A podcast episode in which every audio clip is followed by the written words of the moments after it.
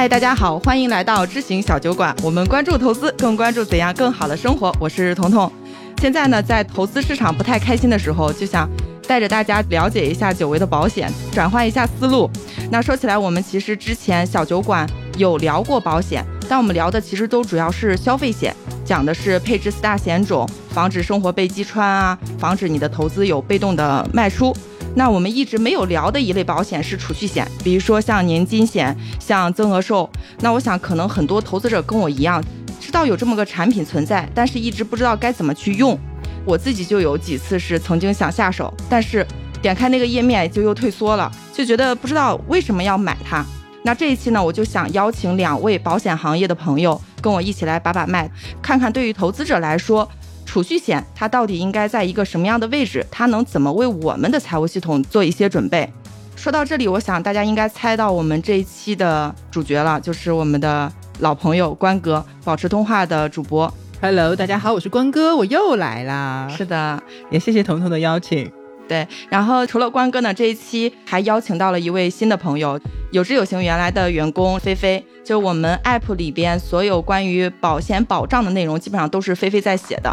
那这次邀请菲菲过来呢，其实有一点我自己的一个好奇，就是因为菲菲之前对储蓄险也是完全不了解，就是不知道为什么要买，但是她现在已经对储蓄险真香了，所以我就想说把她邀请到我们的现场，然后跟大家分享一下她的一些转变的经历。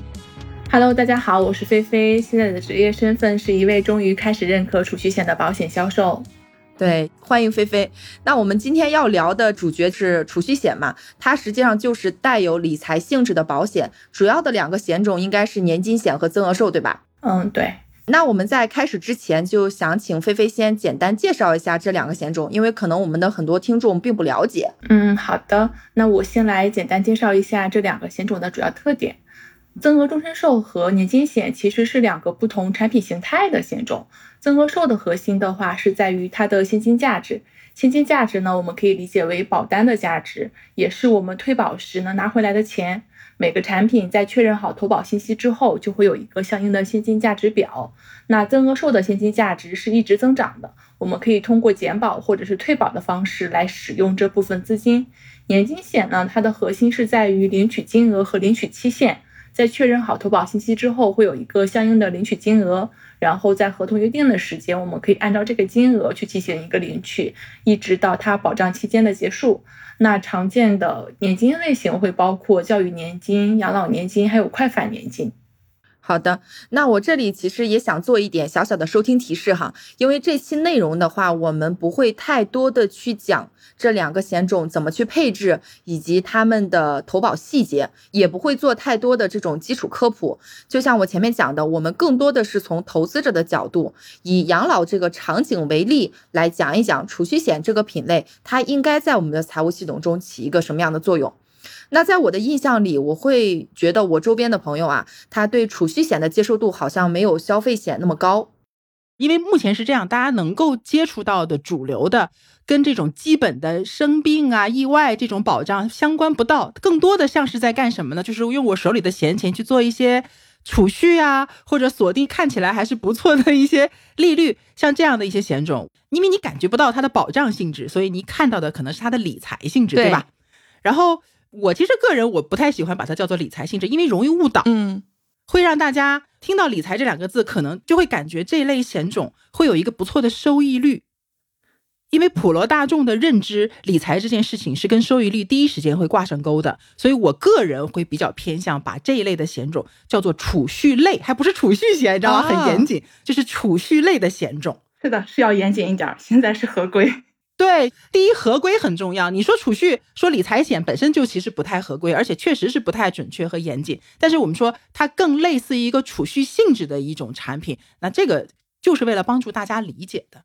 但是理财的作用呢，就是要看你怎么去理解理财了。如果是广义的理财，那所有的保险产品其实都属于理财产品的范围。但是大家理解的理财往往是那种狭义的，就是说我通过本金的投入去获取回报、获取收益，那这种理财就和。理财险的这种理财完全不是一个概念。对，其实你讲的这个就讲到了一个很重要的点，也就是我下不去的一个地方，其实就是收益率。呃，大概在过年后吧，我在菲菲的朋友圈有看到过一个孩子的教育年金，哦，我当时刚好拿到孩子的压岁钱，我就想说给他买一笔。让我心动的点有两个，第一个它的确定性很高，嗯，第二个是它的账户是分开的，专款专用嘛。然后呢，我就想说去试一试，我打开了这个页面，但是我看完以后，我就默默的关掉了页面，买了长钱账户，买了投资上的一个产品。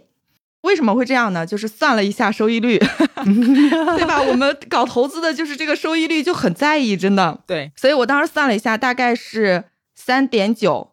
挺高的了，很好了，很高了，对吧？很高了。对，但是你知道，从我这个投资的这种感觉，我会觉得一笔钱放十八年，每一年三点九，我会觉得有点低。就是我当然是跟投资的一个对比嘛，这我觉得也是很多投资者他可能下不去手的一个原因。因为我觉得，就有的人一定会去质疑，比如说我现在买一份教育金，现在来看，比如说一年两万块钱，那到二十年之后，这两万块钱值多少钱？就是它的实际购买力有多少？嗯，这个也确实是比较常见的，买保险或者说配置这种长期产品的时候，大家过不去的一个坎儿。觉得，哎呀，如果说我的这笔钱在二十年后甚至三十年后，它无法跑赢通货膨胀，可能就亏了，对吧？嗯。但实际上呢，我个人是觉得，保险这个东西，它本来就不是用来跑赢通货膨胀的一个工具，就是它还要回到保险本身的。特质上来，对，因为跑赢通货膨胀，其实你把它的本质挖出来，就是说，首先我们有一个本金，然后本金每年呢会有一个投资，或者说是利息，或者说有收益，嗯，对吧？那么这个收益你是要高过我们的这个 CPI 的，也就是它的购买力要保持在和原来一样的这个水平上，但是它的前提是，首先你本金在，啊，就是它是安全的。对你这笔钱本身在，你才能讲所谓的什么购买力啊，或者通货膨胀啊，或者收益率这个问题。但是保险，尤其是储蓄类的保险，它更多的解决的是你这笔钱还在没在，有没有的问题，然后才提到说有多少的问题。哦，所以你的意思是说，就不能从理财的角度来考虑这个险种？对。因为他的目标就不是帮你赚更多的钱，而是把你本身这笔钱尽可能的更安全的把它保护住、保留住、保全以及保证。我给你举个例子吧，好不好？我觉得这个例子很好的说明了大家的一些思维的模式啊。就是我曾经遇到过一个朋友的朋友啊，我们初次见面，他也是刚知道说啊，我可能。呃，了解保险，然后他就提到了一个事情，就是他的朋友有一个弟弟，然后呢，弟弟不太出息，但是他的妈妈又特别偏爱这个弟弟。他的这个朋友是个女生，赚钱能力什么的都还蛮强的，一年呢百八十万也有。但是他但凡攒点钱，或者是手里面存住点钱，可能就会被他妈妈拿走了。对，以各种各样的名义借走，或者是他弟弟出去打架。可能要赔偿人家等等等等一些原因，就导致什么呢？他攒点钱就被划走，攒点钱就被人家借走了，或者说被明白。对，就这种情况下呢，我就是习惯性的，你懂吧？我的思维模式，我习惯性的说，那这个钱你不如就直接囤个年金呐，或者是囤个增额终身寿这类产品，对吧？你放进去了之后，你也拿不出来，你就不存在被别人借走的一个问题嘛。因为大家有时候觉得说，哎，我不想借我就不借，其实不是这么简单的一个事儿。是的，但是。你放在保险里面，你真的没法借，因为你确实拿不出来，拿出来就剩不点儿了，对吧？哎，对，这个我觉得也有一点跟投资是不一样的，因为虽然你可以做长期投资，但是这个账户本身它不像保险那么有资金的定向，而且你其实你说你想取你也能取啊，对呀，就主观能动性你自己可以操作嘛。你既然可以操作，你这个投资到底能投资多久，到底它能坚持多久，其实是不确定的。所以我当时就是说，哎，不如买一个这个，对吧？你攒了二十万、三十万，你囤一个产品进去，你至少可以放个十年、二十年没有问题嘛。至少这个钱是保留下来，将来还回到你的手里面。然后呢，我觉得特别典型的这个朋友，他当时下意识的就说了一句说，但是收益率好像挺低的。是的，你想啊，如果你是以保障型的保险，但是你又带一点收益的特性，就让人很难不往这方面考虑。所以你看，这就是一个很有趣的思维模式。我们其实为什么会想到这类产品、这类工具上，是因为只有这类工具，它才能起到一个把你的钱保留在自己手里的这样的一个作用，对吗？否则的话，这钱就没了。用法律的手段，对，它是一个固化的、有法律效力的，通过第三方的纪律性把你这笔钱固化下来了。它是把你现在的钱挪到十年或者二十年之后再重新释放出来。但是呢，马上大家的想法又会回到说，那我放进去之后，我的收益率是多少？你就发现没有，这笔钱的焦点不在你到底是拿到百分之三还是百分之四的一个收益率，你可以去做一些理财产品。但是只要这笔钱是你随时随地可以解出来的，这笔钱的本金就可能就随时随地不见了。嗯，这完全是两个维度的问题。所以保险它解决的实际上是本金那个维度的问题，而不是收益率那个维度的问题。明白。但是往往大家就会下意识的忽略，因为大家都会有一种莫名的自信，就是我的钱在我手里掌控着，它不会没的。如果大家都是有那种，哎，我觉得我可能掌握不了这笔钱这种心态的话，也不会有那么多诈骗案出现了，对不对？是，它的安全是另外一种纬度上的安全，跟你投资上保留本金的这种安全不一样。你的这个安全实际上是你要把这笔钱掌握在自己手里的安全，这是保险能够做到的，储蓄险能做到的。对，因为我之前不是讲过那个三权嘛，所有权、受益权和控制权的这个问题，只要它是能随时随地的回到现金的这样一个模式，那这笔钱的安全性其实就很难讲。明白。当然，大家如果说想象不到我这笔钱有什么样的风险，这很正常。能想象到的，它可能就不叫风险了。对，我觉得你这个给我提醒了，就是这么看来，我觉得我是脱离了保险本身的这个保障的作用。其实不管是储蓄险还是消费险，不管它带没带理财的性质，它都是一种保障类的保险，收益本身就是它的第二项，不是它最重要的那个作用。那我其实还是把它当成了一个理财产品去看嘛。或者说呢，这个产品它的特性其实是很客观的放在那儿的，只不过每个人看待它的角度是不一样的。呃，其实你的出发点你想得很清楚了，你看好的第一是它的确定性，对吧？对。第二呢是它的一个专款专用，其实这个专款专用背后指的是它，呃，应该说靠到安全性上面去。对，因为它的受益人只能是我的孩子嘛。对，就是一个保单，它是有固定流向的这样的一个概念的。所以你的出发点其实很清晰，就是要保单的确定性和安全性。然后这两个特性其实也是保险本身最大的功能性，也是它和其他任何一种理财产品啊，当然信托不算啊，和其他的理财产品作为有区分的一个最大的意义。但是你在看到产品的时候，你会发现说你的这个心路历程就是体内那个对收益率的渴求，或者说你的那种敏感性就逐渐的又提了上来，然后压倒了你对确定性和安全性的一个需求。对这个我可以再多说两句，就是指数基金在我这儿的确定性也很高啊，而且它的收益肯定是要比储蓄类的保险的收益率高一些，我就会觉得我这个一选择，我肯定就选择那个了。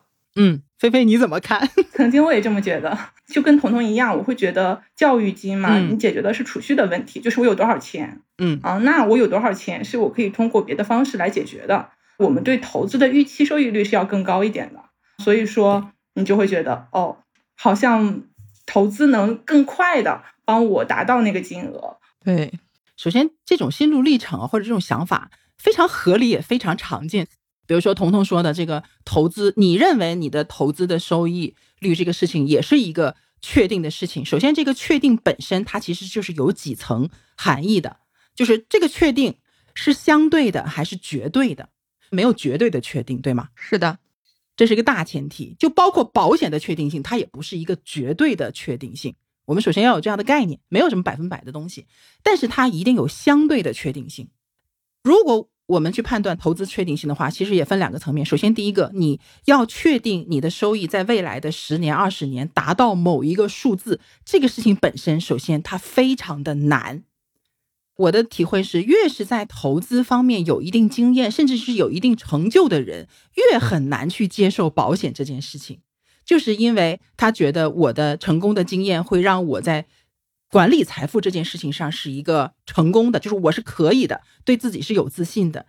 但是我个人是认为呢，市场这个东西专门是 专治各种不服。是，对，这是一方面。我觉得大家一定要把市场这个事情看得长一点，不要光看自己过去投资的那几年的经验，因为市场的周期其实是很长的。短的周期可能是五到七年，大的周期可能是几十年。所以，包括说我原来在银行也工作了很多年，我们也拉过我们，比如说银行或者私行投资的一些数据。实际上，你就会发现说，你就到巴菲特那个层次，你短期的一年、两年、三年，你去投资有回报，其实是很容易的。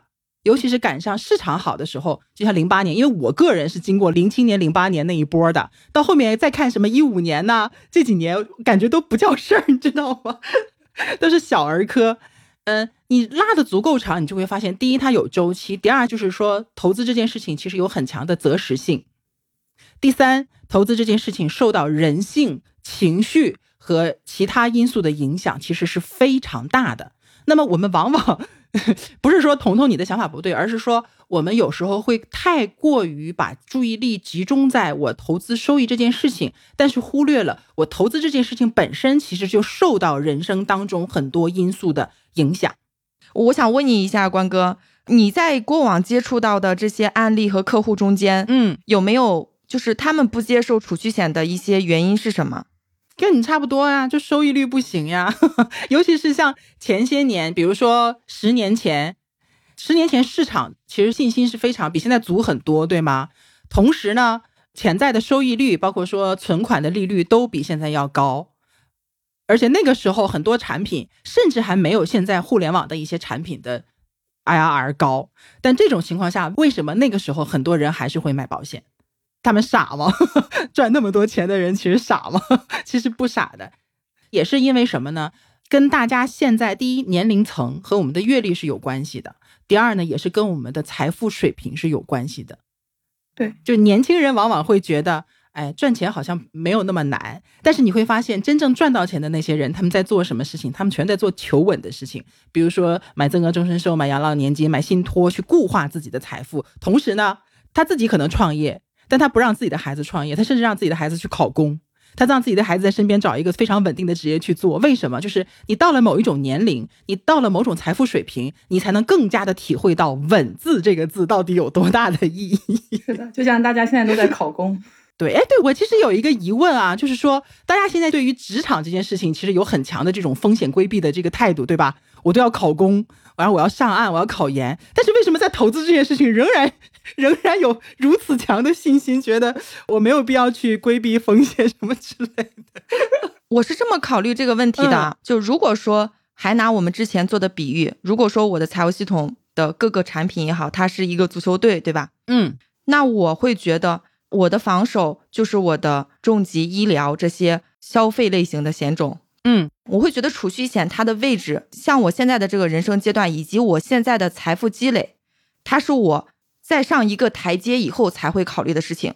嗯，我不否认它肯定是有它的意义。对，但是如果以目前我希望做一个财富上的积累的时候，那我有这个消费险给我兜底，就是我的四大险种给我兜底，剩下的钱我会更多的想往投资上去做。跟我所处的行业的这个认知也有关系。对，那我可能财富达到一定程度的时候，比如说我把孩子的一些教育金我投资上投了投，嗯，那我可能又有一笔钱的时候，会去考虑储蓄险，它可能在我的位置上是第二位或者说候补的一个感觉啊。对呀，这个思路其实就也很对，我觉得也没有问题，也很好，因为。我们所说的财富的这种组合，财富的这种规划，其实它有一个前提，就是首先你要有一定的财富去做各种的排列组合。对你没钱分那么多账户怎么分？对，其实是的。所以我说跟财富水平是有关系的嘛。你有足够的财富，或者说你有一定量的财富的时候，才有这个可能性去做各种分配和隔离。尤其是年轻人还提不到有什么财富的时候，可能他更多的就是说在理论上多去了解一些，而不是说我现在就要把各个账户都填满了。其实是没有必要的，对，因为有一些风险它是当下就存在的，比如说疾病啊、意外的风险，我们现在就有可能被这些风险所影响，当下就要去抵御，就要去预防。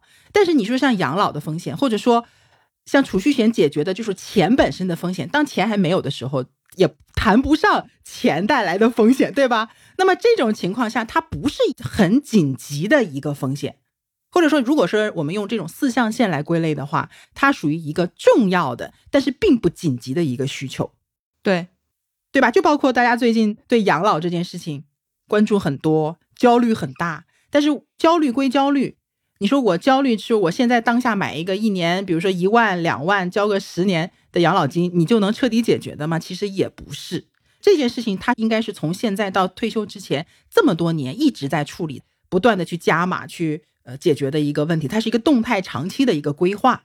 但是你说我焦虑了，我就用一个产品去解决，这种思路本身我觉得也是有问题的。就是这些产品它都是你的工具，而不是说搞定了就没事儿了的一个东西，对对吧？随着年龄的增长和家庭结构，还有一些其他的财务状况的变化，其实人会自然而然的开始产生出对稳定、对安全这些特点的更高的一些需求。因为你只有上到了某个高度，你才能体会到掉下来的可怕。就会说我不想再回到一个生活品质不好或者没钱的一个状态。这个时候你就自然而然的会产生一些需求，就是我得把我未来的生活保证在某一个水平线之上。是的。对吧？就是它其实是有这样一个过程的，所以大家现在你说我二十来岁，我理解不了储蓄险，我也接受不了三点九的这个收益率，特别正常。所以我觉得我们去探讨这些话题，包括我们讲播客、讲保险这些话题，都是为了给大家心里面种一颗种子，并不是说你现在就要长出一棵参天大树来，你是需要时间的。在这个过程当中，首先你得把种子种下去，其次呢，在未来的时间当中，你要给它浇水。才慢慢的才会成长成一棵大树的。你缓解了我一个很大的焦虑，你知道吗？我看菲菲看你们的朋友圈，看你们的文章，我有时候会觉得好像这是一个很大的便宜，为什么我总不占？就是这种感觉，就是啊，三点九很高，但是我实在理解不了这个高它到底高在哪里，对吧？对，因为大家的判断标准不一样。对，是的，我觉得三点九是可能相对你来说并不是很高，但是有的人可能就会觉得很高。是，就是不同的人他本身的风险偏好就是不一样的。所以听完关哥这么聊的话，我就有一个感受破案了。我为什么不买储蓄险？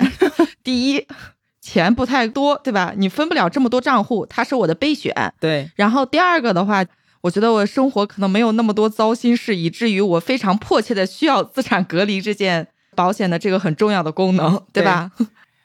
嗯，其实我个人也是觉得说呢，尤其是我们在保险行业里面，或者是在金融行业里面，会有一个像信息茧房一样的，尤其从营销的角度，会有点过度的夸大，比如说三点九要没啦，三点五要没啦等等这样的一些信息，对，这种很焦虑的，就好像。比如说，大家都会有一种概念，就是哎呀，这个通货膨胀呀，我要不理财，我就财富缩水啦，怎么怎么样？其实这个也是投资界过于夸大理财投资的，也有人月光呢。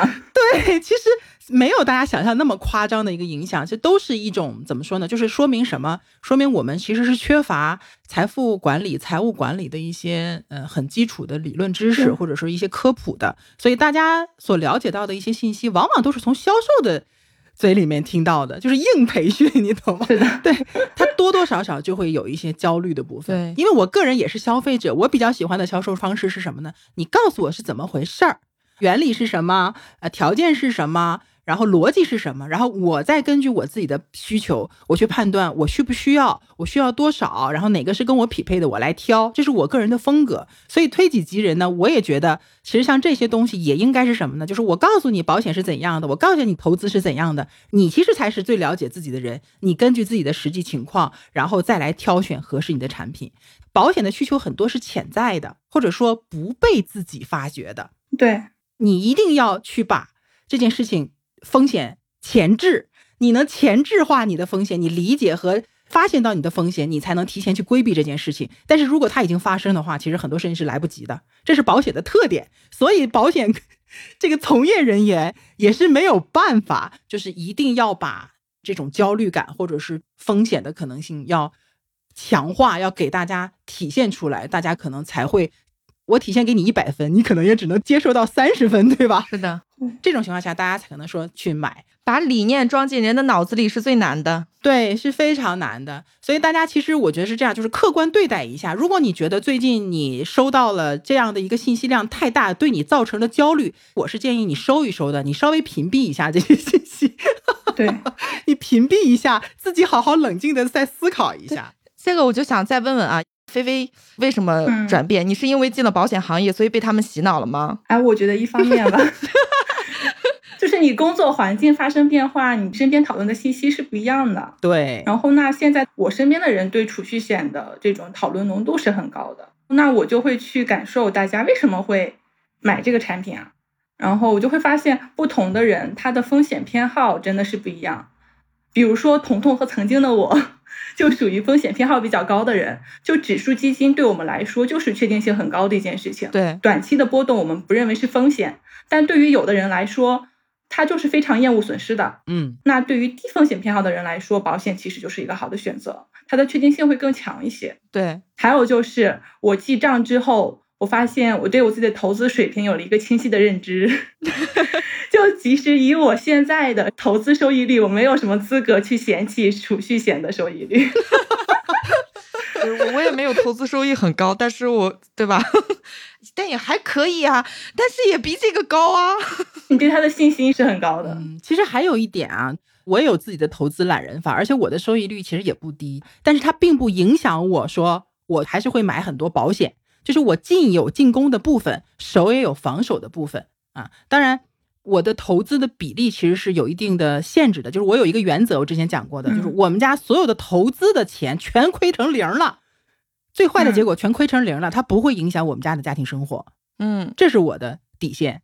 说白了就是，我觉得我现在过挺幸福的，我不要任何可能的风险去影响我的这种幸福的生活，它是这么的一个观念。但是在我这里，虽然我的投资可能它的周期是六年、七年，但是仍然我会把它视为一种短期的产品。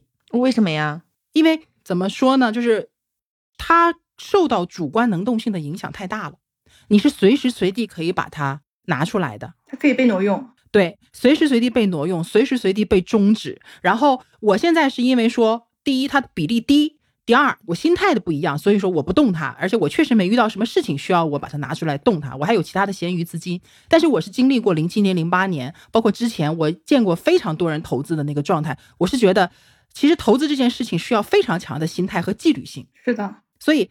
最近看了本书啊，其实也涉及到这个部分，就是说时间拉得越长，一个人他的心态、他的主观能动性对这个计划的影响就越大。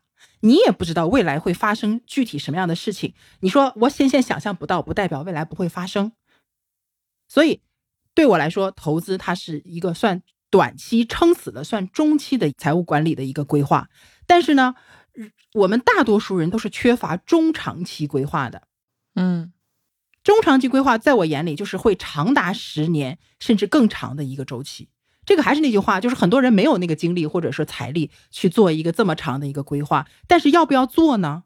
你去看任何一本什么 CFA 或者是财富管理的书，或者是什么证资格，就是这些理论当中，其实都是非常重要的。比如说养老规划，比如说中长期规划。但是至少在大陆的投资市场或者说财务管理工具的市场当中呢。中长期的产品其实是非常乏善可陈的，你顶多就找个什么十年、二十年的国债、债券儿。哎，我好奇一个问题，嗯，关哥，比如说养老规划对你来说是一个长期规划吧？当然呢，对，那那你的养老规划会包括哪些部分呢？会包括就是你所谓的中期的这些投资吗？其实养老这件事情本身是一个很大的话题。是的。我们如果只谈财务规划的话，就是我的养老资金是一个组合。这个组合当中，首先它分两大部分。第一大部分是什么呢？我把它叫做基础养老。就这部分的养老资金来源，只跟我活着有关系，跟其他的任何我的操作、当时的健康状况和我的认知是是不是老年痴呆了都没有关系。只要我活着喘气儿，他每个月就会给我。这个地方主要是两部分组成的，一个是社保的养老，一个就是保险的商业养老年金。嗯。它俩有个共同的特点，就是有一个叫人身属性的部分。首先，必须是我活着，只有是我活着，那每个月就会有自动的现金流。不是我不行，我不活着也不行，但只要我活着就行。我植物人插管了都可以，没有问题。哎，这个我现在也会这样子想，因为是这样的，就是说，一方面呢。老了的这个事情，其实是大家我们现在二十岁、三十岁、四十岁，其实你很难去想象的，没法想象的。对你很难想象。其实你可以去看很多老人的真实的情况，因为我们家有六七十岁的老人，也有九十多岁的老人，你可以去参考去看，很难想象。另外一个呢，就是说我对于我自己的能力边界是有非常清晰的认知的。就第一，我不是一个说事事决策都很完美的人，不可能。所以。我虽然我觉得我已经哎，很多时候我很理性了，但是我觉得未来有一定有这个可能，就是说我会做出一些不理性的选择，比如说我老了以后会不会变得很固执，因为我过去有很多成功的决策，我老了我会觉得，就像咱们现在看很多老人，你为什么这么固执呢？因为我吃的盐比你走的路还多。是的，对，就是你去观察老人的一些思想状况，其实未来我们就是这个样子的。每一代的年轻人都会觉得老人固执的，所以我到时候肯定也会跟不上这个时代，有自己的问题。对，也会被当时更新潮的、有更多方法的骗子骗。所以这些东西都是未来我。个人的主观能动性的一些边界所带来的一些风险，所以我的目标就是一定要有一部分的资金是不被我自己控制的，把控制权交出去，由自律变成他律，我才能保证这一笔钱或这个财务规划实现的可能性会更大。对，而且它不受投资周期的影响。对，所以其实养老年金它能给你提供的是你老了以后每个月稳定给你的现金流吗？对，它是一个终身的现金流。其实我开始理解现金流的意义，就是在给我婆婆去规划她的养老金的时候，嗯，因为她退休之后其实是没有收入的，就不像我们还会在工作，你有工资发。那其实你退休之后，你的收入来源就是你的养老金，或者是说你有投资有别的，然后她是没有其他的被动收入的，就要依靠自己的存款或者子女，这两个其实都有很大的不确定性。比如说存款的话，我觉得会有第一不知道这个存款有多少，够不够花，还有就是你敢不敢花。他他永远不会像我花工资那样花有安全感的，嗯，对。然后依赖于子女的话，我觉得更不确定了。就子女的子女的经济情况是不确定的，然后这种领取方式，我觉得他心理上未必是舒服的。对，怎么理解呢？伸手要钱呀？对，伸手要钱的感觉，你有时候就会不好意思的，然后或者怎么样。对，然后如果这个钱是定时定量的打到自己的账户的话，就会轻松很多。然后我就是在给他规划养老的时候，就发现现金流真香。就那时候，我会有了这种基础保障的概念，就是我一定要有一部分钱是让我吃得上饭的，而且是不受任何情况的影响。对，而且我觉得商业养老保险有个好处是它的专属性会更强。就我可能也会用投资去给我规划养老，但是这个钱我觉得有挪用的风险。对，这里面其实就涉及到说。所谓的养老年金、商业养老保险等等，所有的这些方式和投资，其实它并不是一个矛盾的关系。对，它也不是一个非此即彼的关系。不是说我认同投资，我就绝对不能买保险，或者说我买了保险，我就不能去做投资，不存在这样的一个限制。就是应该多种方式，然后把不同工具的特点组合起来，我们才能得到综合性的一个效果。那如果你不小心嘎了呢？嘎了的话，那是另外一件事情。对，那是另外一件事情，就不同的产品不一样。对，人生的风险分很多种，甚至有的风险是两头。比如说，哎，我觉得这个很有意思。每次讲，比如之前讲定期寿，对吧？说保到六十，保到七十，就有人说，那我活过了六十，活过了七十，那我这个保险不就白买了吗？有这样的问题吧？菲菲也经常遇到这样的反问嘛，对吧？好。这是一类人，还有一种呢，就是当我们讲到养老年金的时候，我们讲它是终身的，你活到一百岁，他也会给你钱的。那有人就说，那我如果六十岁开始领，六十一、六十二或者七十我就嘎了，这个产品我不就白买了吗？对对，我有这样问的，就是他想买，然后又担心自己活不了那么久。对，之前是谁说的来说，来让这两拨人先去辩论一下好不好？你懂吗？就是人生的风险是多个维度、多种多样的。我们某一类产品能解决其中的一类风险就已经很好了。但是大家往往会有一种什么样的想法呢？就是说我用一个产品既要又要就解决所有的问题。对，既要又要还要，就仿佛我把这个产品买了之后，它所有的风险都被这个产品包含进去了。这个思想是财务规划当中比较常见的一个误区，就是大家没有这种做组合的概念。那我们说回啊，就是。养老年金险，嗯，那它在养老中间，它能给大家提供的是什么？第一个，持续的现金流，它是一个托底的作用。嗯，我什么都没有了，也许我未来人生如果是过得比较惨，我手里的存量资金没有了，我房子也没有了，我什么都没有，儿女也没有。对吧？但是我至少还有一个我活着就能给我的现金流。就养老年金并不是用来帮我的生活过得多么的幸福或者多么的美好品质，所以我叫它基础的部分。我有多少基础养老，它就保证我未来养老生活的底线在什么位置。如果说我能力弱是两千块钱，但我能力强的话，这个东西可能是两万块钱。嗯，你明白吧？我最差我差不过两万块钱一个月的生活。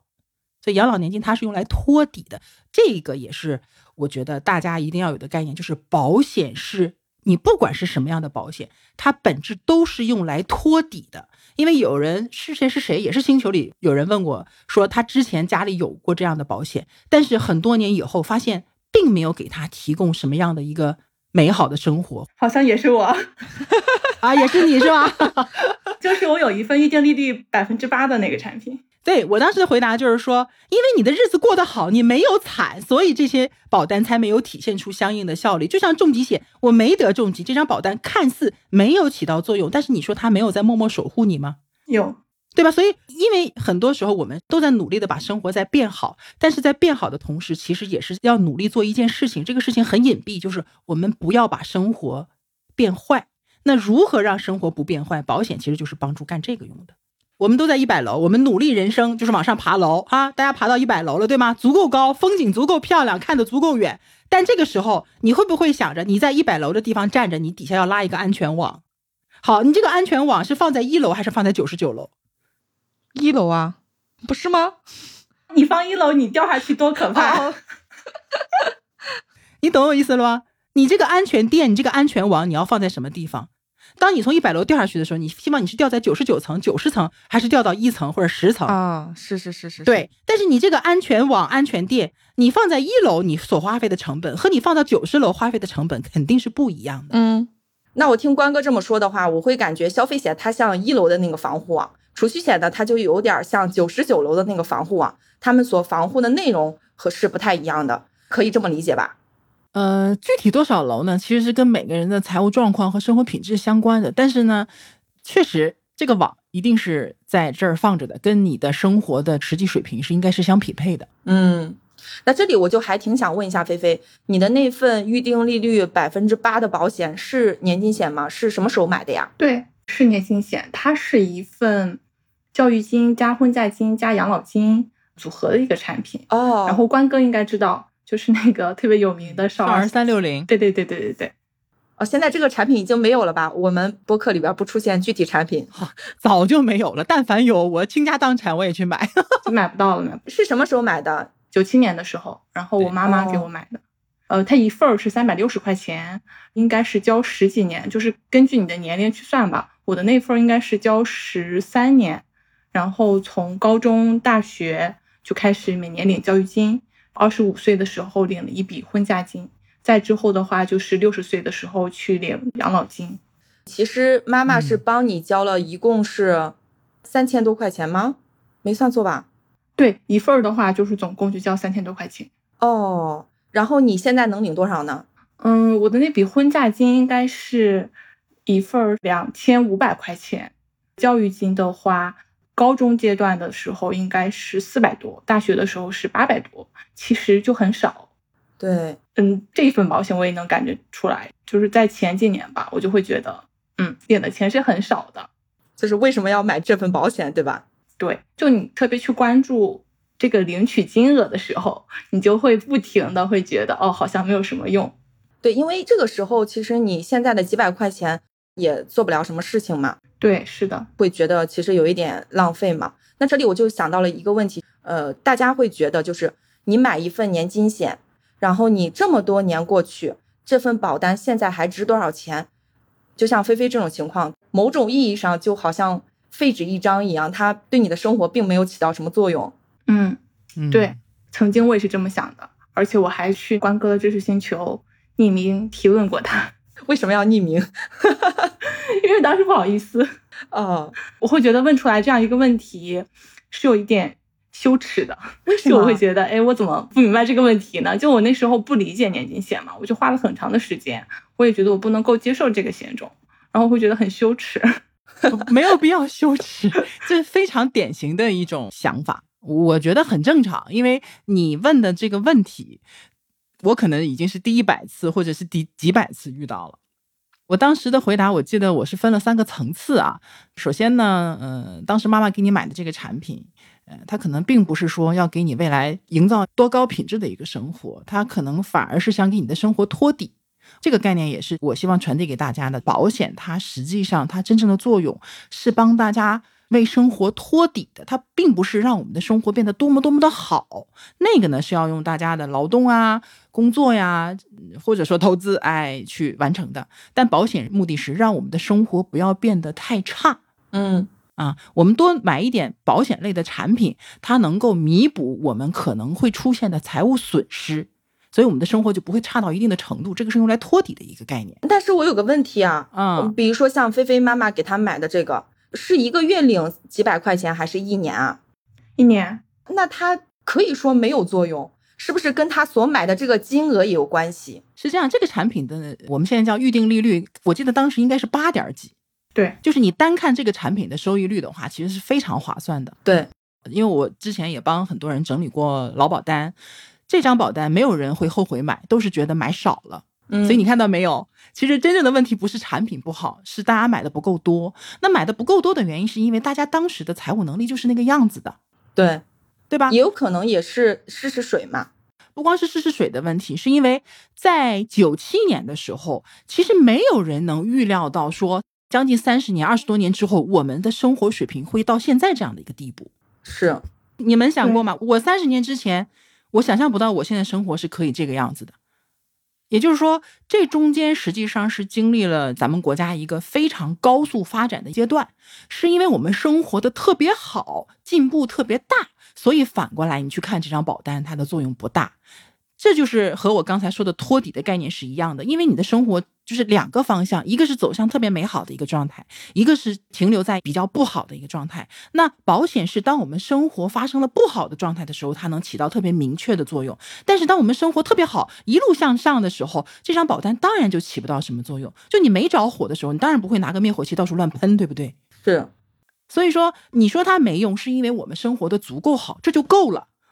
我们并不是说，哎，这个心态我觉得也很常见，就是我买了一个保险，我觉得我没用上它，我就特别吃亏。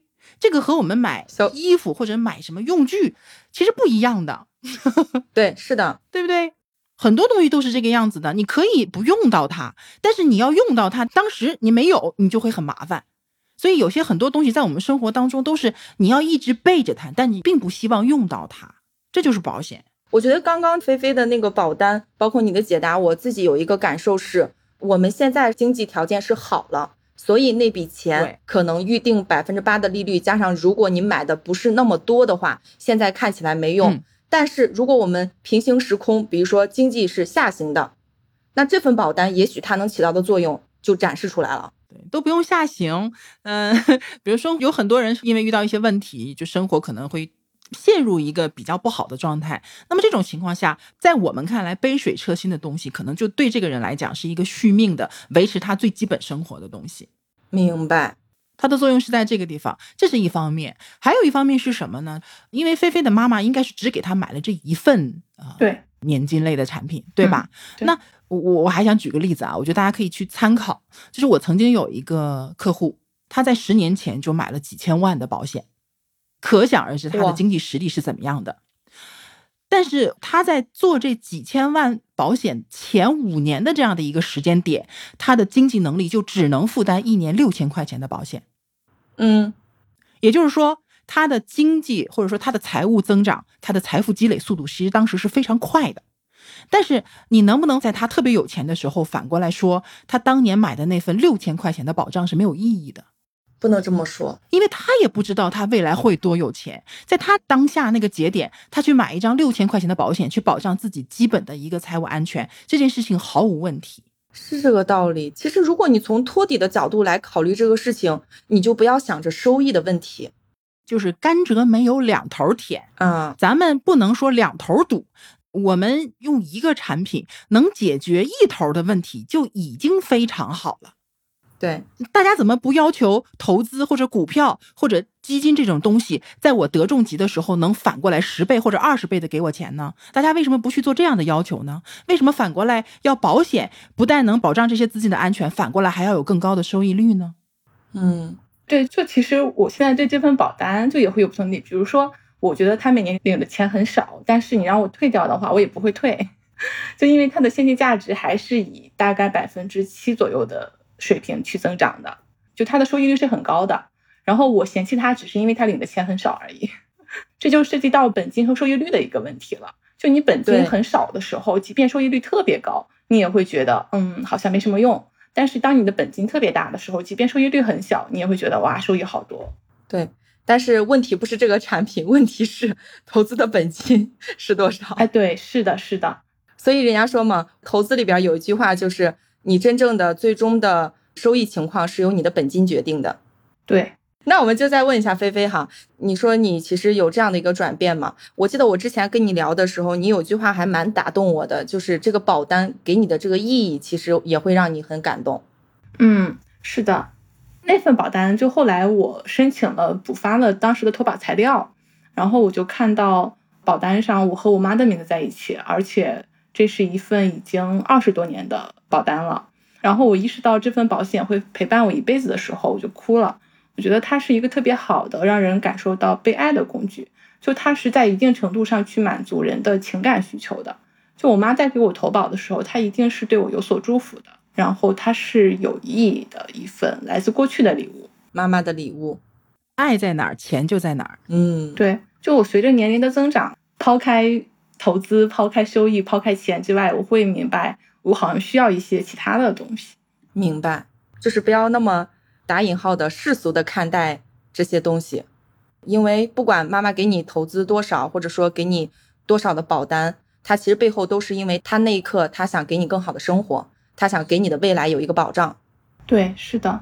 那其实我们刚刚以关哥的这个养老为例讲的这个基础养老的部分嘛，那就是年金险其实能够帮助我们打好基础养老的这部分。那我还想问一下关哥，基础之上就是品质了嘛？嗯，你的品质养老生活是怎么安排的？对，刚才我不是讲到我基础养老的部分嘛，嗯，就是社保的退休金和商业养老退休金这个部分有了以后，我心里就很托底。哎，就是反正有钱花，最差也能够养老中心的一个 每个月的钱。但其实还有品质的部分，但品质的部分方法就更多了。比如说，我有房子可以获得租金，嗯。再比方说，我可能到时候还是会有一定的存量资产，手里有点钱。那这个钱不管是存款的收益啊，还是我从当中去取钱花，还是说投资有收益，它也是一个现金流，对吧？就类似于像增额终身寿，你可以随时取的那种的。然后呢，我有孩子，那我孩子假设他还不错，哎，挺孝顺，又经济独立，有余力，你说他愿意给妈妈一点养老的帮助，这也是其中的一个来源。你会有很多很多种的来源，然后但是这些来源它共同的特点是什么呢？如果他有，那我很开心，他可以帮助我的生活提高一下品质。但是如果他没有，我也没有办法。他并不是说我想让他有就一定要有的，就比如说我真的到了八十岁、八十五岁，我能去收房租吗？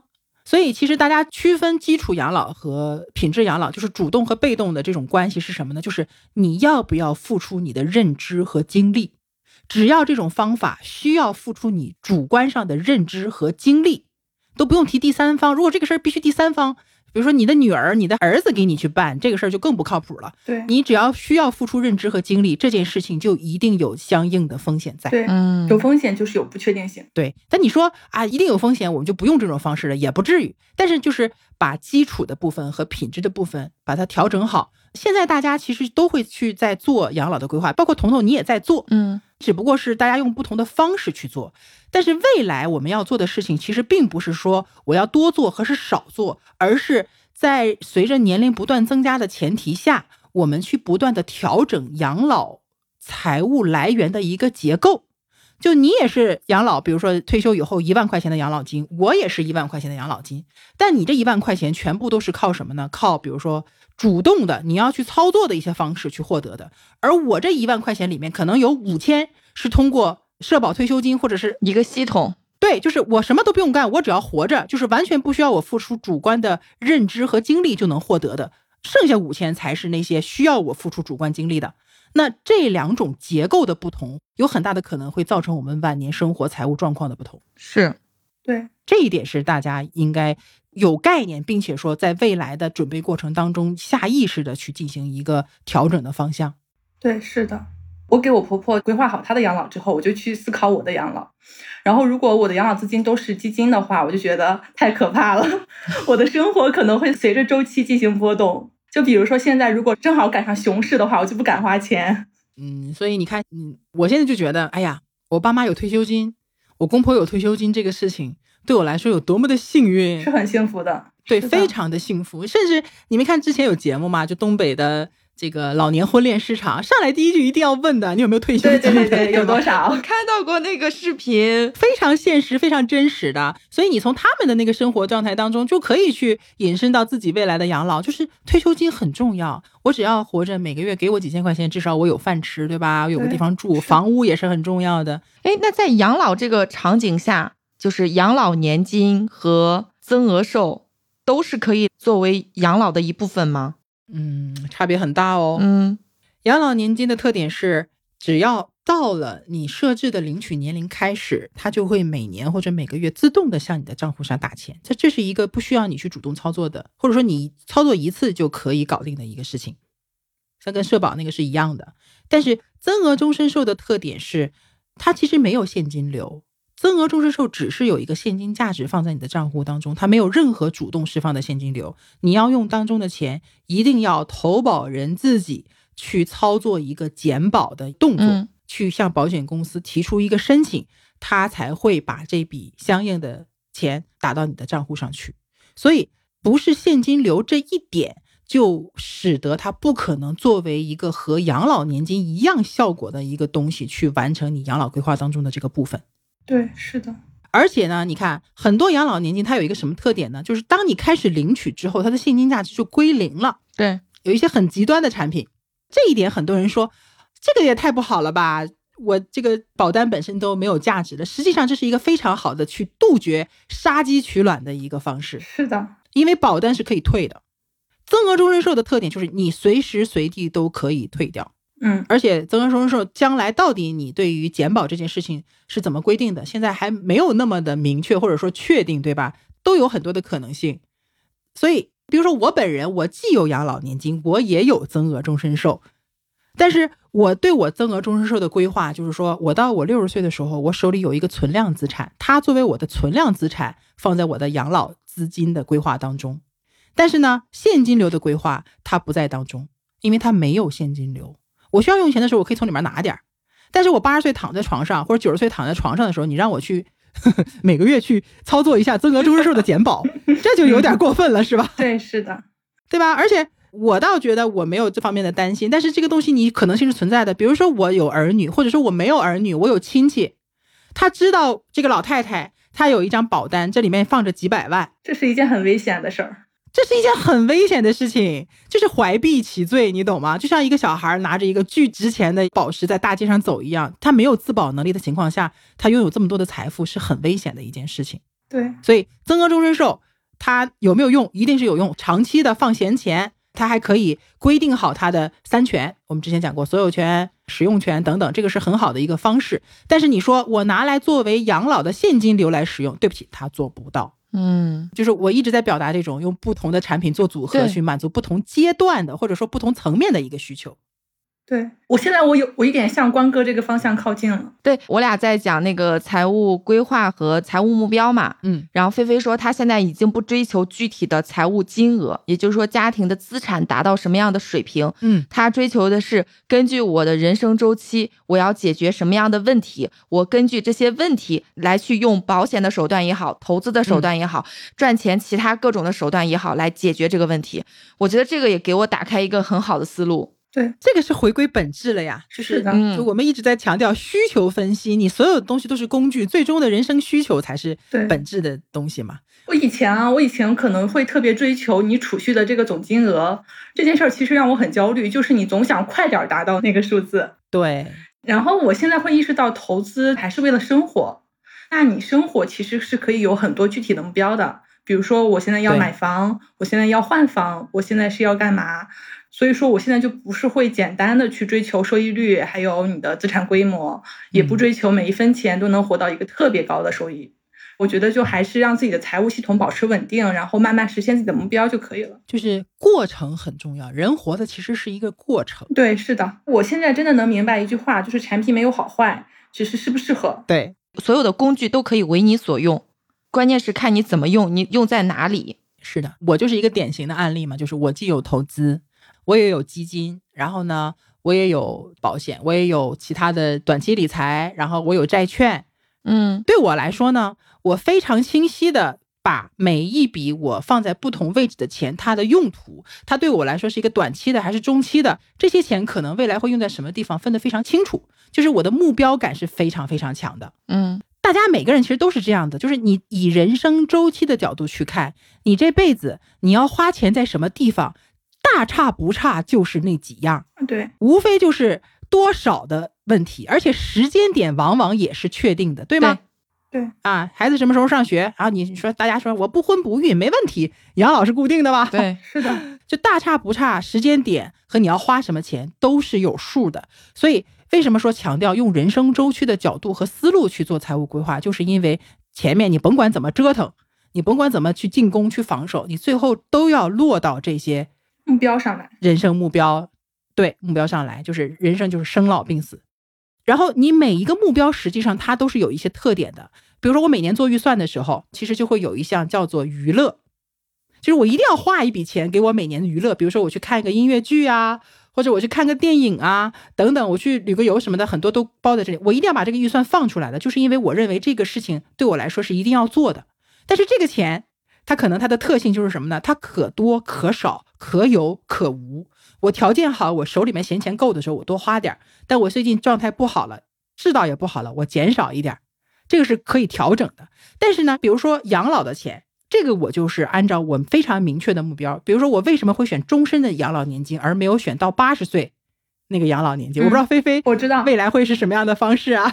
我明白，就是你选八十岁的话，你八十岁满期的收益率是更高的，就是在八十岁那个节点上来说啊，对比的话，对，因为还有一些产品，它八十岁的时候就停止了，但是八十岁会一下子给你一笔钱，对，给你大笔钱，对，可能把一次性把十年钱都给你了，你会觉得哇好爽，我一下子可以能拿那么多钱。我拒绝这种方式，就是因为说我反而不想，我会选终身。对我需要终身的，我要现金流，我不要存量资产。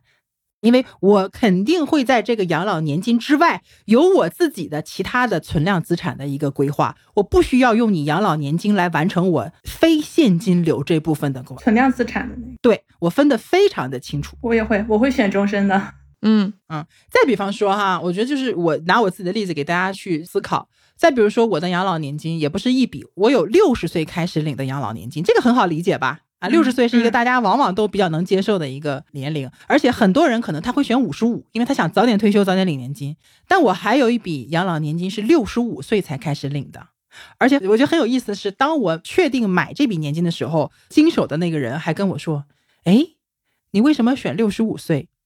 你能忍到这么晚吗？”这个问题你们能理解吗？我觉得好有趣啊！哎，但是我现在能理解你这样的安排。以你对我的了解，你是理解我为什么会这么安排对的对吧？对，我的回答是因为我信不过老年的自己，就是六十岁我可能还不错，哎，五十五岁我可能还不错，我的认知能力啊、行动能力都很好，但是我信不过六十五岁、七十岁、七十五岁的自己，我反而是要在这个阶段去加强我现金流的组成部分。嗯，彤彤一脸没有，我不懂的，我想到了什么，你知道吗？我想到就是之前有一个、嗯呃年龄挺大的人，其实是我当时的月嫂，他是非常嗯喜欢投资的，自己就是瞎琢磨投资，自己学抖音上的课程，自己开始买，然后亏的也很多。因为他知道我是做投资的，所以他想让我给他推荐一个投资产品。我当时非常非常的纠结，一方面我很确定，如果我给他推荐的话，推荐的肯定是指数这种安全性非常高的产品，但是另一方面，他这个年龄，再加上他背后家庭对他投资上的一些诟病和他以前的那些失败的经历，我很难开这个口，嗯因为他自己会不会乱动这件事情真的很难说。对而且之前他也有这个前提，所以我觉得你讲的那个就是信不了老年的自己这件事情，也让我豁然开朗了一下。对吧？能用系统解决的，能被动得到的一些收入和稳定的现金流，比我一次性拿到大的一笔收入，或者说是等待一个周期才能拿到的收入，对于老年的那个我来说，也许是更重要的事情。是的，我再举个例子，这个也很搞笑。呃，我之前不是讲了很多关于利用保险去固化或者说明确资金所有权的这个例子嘛，嗯，对吧？对，因为投保的时候，投保人对这张保单具有最大的权利，那么只有投保人能退保。所以呢，其实我们从我们在银行工作，我们跟客户聊这个事情，包括我写公众号跟大家去沟通，其实都是在强调这件事情，就是我们有些时候一定要牢牢的把保单的投保人这个权利放在自己的手里面，这样的话呢，未来不会被别人退保。对，是的，因为很多人就觉得，哎，我夫妻双豁免嘛，对吧？我互相做投保人，不就我我很少做这种保单，太麻烦了，离婚的时候就。对对，但是就是有这种风险。如果说离婚了，然后有人再有使坏什么的，我给你退了，你再去重新买，对你关系不好，对就很麻烦。所以这种投保人的权利一定要握在自己手里，对吧？按理讲，我这么熟悉这件事情的人，是不是应该牢牢的把我家的保单的投保人的权利都应该握在我自己的手里？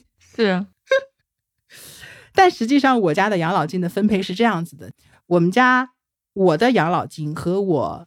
呃，老公的养老金是分开的，我做投保人给我自己投保，我老公做投保人他自己给他投保，因为我们家是我管钱，我把这笔钱转到我老公的账户上，然后让他以投保人的身份给自己买养老年金，也就是说，我彻底的把这份养老年金的所有权、使用权全部的让渡到我老公名下了。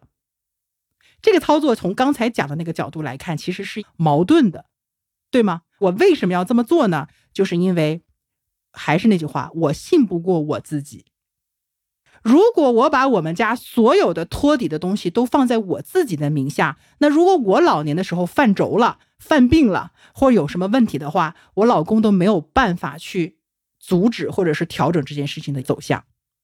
所以，我把这养老金放在两个人的名下，一个犯病了，那个还能保持些理智，对吗？还能保留住他那个养老金的部分。那么这件事情的最大的风险在什么地方呢？就是我和我老公劈了，嗯，我们俩中间就分开了，他带着他的养老金走，我带着我的养老金走，就是这个风险我是认知到的。但是呢，我觉得我可以接受这个风险，或者说我接受这样的一个现实。因为我们家的资产也不是我一个人赚的，本身他就有利用他的资产去给他配置财务规划的这个权利，所以我也不能说完全的把在我手里。就是这种思维和那种风险分散的思维，它其实是有一点打架的。那这个时候，其实我要剔除掉我自己主观上的那种想法，而是要把这件事情提前布局好。我不知道这个理念你们俩能不能 get 到？之前的话，我和我老公的养老资产是放在一起的，准备这期播客之后，我就把它给分开了。因为我要想考虑到，万一我们俩有一天真的是离婚了，我希望我们俩是一个独立的个体，都是有一份属于自己的养老金的。所以说，我现在就把我们俩给分开了。之前一直在一起的。你知道我听完这个我有什么感想吗？我觉得关哥心思太缜密了。你考虑养老这个问题，你不只是从理性的角度来考虑我应该配置什么样的资产，人在那个时候的状态你也考虑了。因为我这十几年没干别的，主要就是在考虑风险，主要研究人了。对，其实真正研究的是人，不是产品。对，所以我很感激我过去的那些职业经历，包括说我写公众号和播客，我可以和更多的人产生了一些连接，然后我看到了更多不同的人性和人生的可能性。我把这些可能性。他们最本质的一些可能的风险点总结出来，然后我在想，作为我的人生，我可以去规避什么样的风险点？有些是我能做到的，有些是我做不到的。然后根据我自己的情况再去规划我自己相应的一些东西。其实这也是我一直以来试图向大家去传递的一种概念。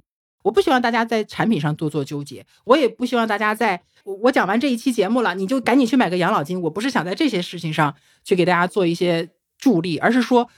怎么样去了解自己？怎么样去分析自己的需求？怎么样？我不用体验这件事情，我就可以从这件事情当中去吸取相应的教训，这个才是最关键的部分。哎呀，反正就是看着理解吧。很多时候，我觉得我讲的可能讲的不是太透，所以导致大家听完了之后可能会有点懵。没有，我觉得有点震惊。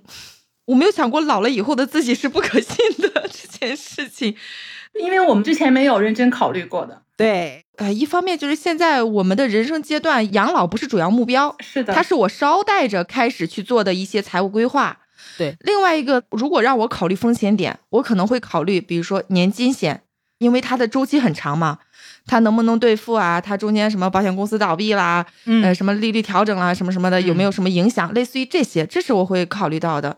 但关哥这个简直就是心理战，真的太厉害了。我觉得是因为关哥他看到过很多风险，是对我们见过太多了。就是这么说吧，还是那句话，真正霍霍财富的，很多时候既不是什么投资，或者也不是你买错了什么产品，霍霍的财富的都是人。还有一句话那么说的吗？只要你不折腾，你基本上的财富问题也不大，就怕你老了瞎折腾。对你别踩坑就已经成功了。是，那我们稍微收拢一下，收一收，收一收。我们其实讲了很多理财类保险在我们财务系统中所占的位置，以及什么情况下需要考虑。那我觉得我们也可以最后就是说，如果一个人他认为现在他可能需要去购买这样的保险，那比如说像年金险也好像增额寿也好，有没有一些风险点需要去注意的？菲菲，你可以先讲。我觉得首先第一点，他真的是要去分析自己的需求，到底匹不匹配这个产品。就你为什么要买？然后你能不能够接受它是一个非常长期的资产？然后它的预期的收益率可能也并没有你你买基金这样子预期那么高。就你首先我觉得是一定要接受它的收益率的这个情况。再其次的话，就是要真的去跟你的情况进行一个匹配的。你想买一个东西是用来干嘛？比如说你是用来养老还是用来当教育金？就是你要在哪个阶段去用？然后你认为这个产品真的符合你的需求的时候，你再去进行投保。嗯，因为它不是一个能轻易撤回的计划。我个人的建议是这样的啊，就是说养老年金和增额终身寿还有不同的区别。首先，第一个呢，大家在交费期和每年交多少钱这件事情上，我一定要着重的考量一下。有些人他是手里有闲钱的，或者说他是收入不那么稳定。我只能看到说，我当下的一个财务状况，或者说未来两到三年或者三到五年的一个财务状况，我是有数的。我对我的收入和盈余都是有数的。那这种情况下，就是尽量短交，因为交的时间比较长的话，未来你能不能去负担一个比较高的保费的话是不确定。那么这种不确定就可能会影响到这张保单实现的一个结果啊。所以是这种情况，你就趸交，趸交最省心了。嗯，对。一笔怼进去，你第二年也不用考虑什么续费的问题，哎，就是交完就完事儿了。这是一种，还有一种的呢，是你让我一下子一年交很多呢，我没有这个能力，所以我一年少交一点，比如说交个一万、两万、三万这样子的。但是如果交的时间短，三五年呢，总保费太低，我又觉得效果一般，所以他可能会把时间拉长到，比如说二十年，甚至是三十年，尤其是养老年金这种的。嗯，怎么说呢？我个人的想法啊，很主观的。我个人是不建议把这种储蓄类的产品的交费期拉得太长。我也是，我做过的就是经我手的，基本上就是十年最多了。我觉得就是能保守一点，就不要太激进，因为你并不是说这一辈子只有一次买年金的机会的。对，你这一笔不够多，实际上你可以有第二笔往上垒的，就是一滴水虽然少。但是你放到大海里以后，它永远也不会干涸，它的意义在这个地方。所以大家在缴费期这个阶段，一定要提前根据自己的财务状况，不光是当下的财务状况，以及未来对自己财务状况的预期，做一个慎重的决定，就是不要太长，因为太长的话，出现任何风吹草动，你这笔钱交不上了，对吧？这就很麻烦啊，这是一个。第二点，我想提醒的，你在选择这种储蓄类险种的时候，一定要搞清楚这个三权的分配。或者说这张保单现金的流向，嗯，你一定要跟你的业务员、你的经纪人去好好的把这个地方，把你真正想要的需求讲明白，让他给你做一个很匹配你需求的一个配置。谁做投保人，谁做被保险人，谁做身故受益人，而身故受益人和生存受益人又是不一样的。如果说你的经纪人在这个地方很明显的他不是很懂。或者弄得很不清楚的话，那他的这个专业素质其实也是有待提高的啊。当然，你说弄不明白，也可以到博客下留言问，其实也是可以的，对吧？对，这个其实是很好回答的一个问题。但是你一定要去考虑这个问题，千万别就随随便便的就把投保人什么乱七八糟就设置了，因为这个都是有法律效力的。对，我觉得投保人是很重要的，身故受益人你还可以改吗？后期？嗯啊，这里就涉及到说被保险人是不能改的。对。被保险人啊，被保险人是不能改，投保人是能改的。但是投保人要改的话，需要原来的投保人和成年的被保险人同意才行。嗯，哎，身故受益人是投保人和被保险人同意了，随便改。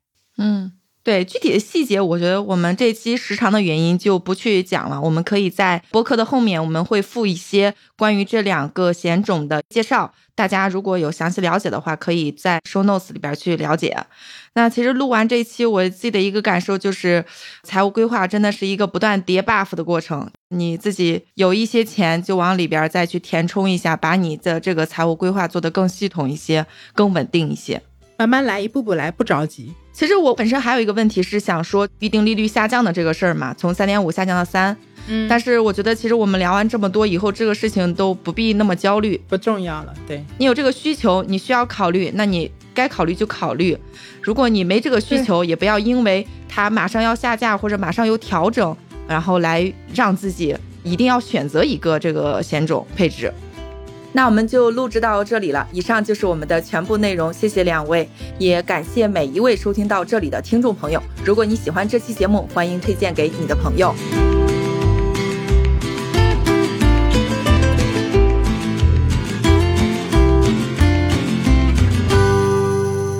如果你希望了解更多投资知识，欢迎你到有知有行 App 免费阅读投资第一课。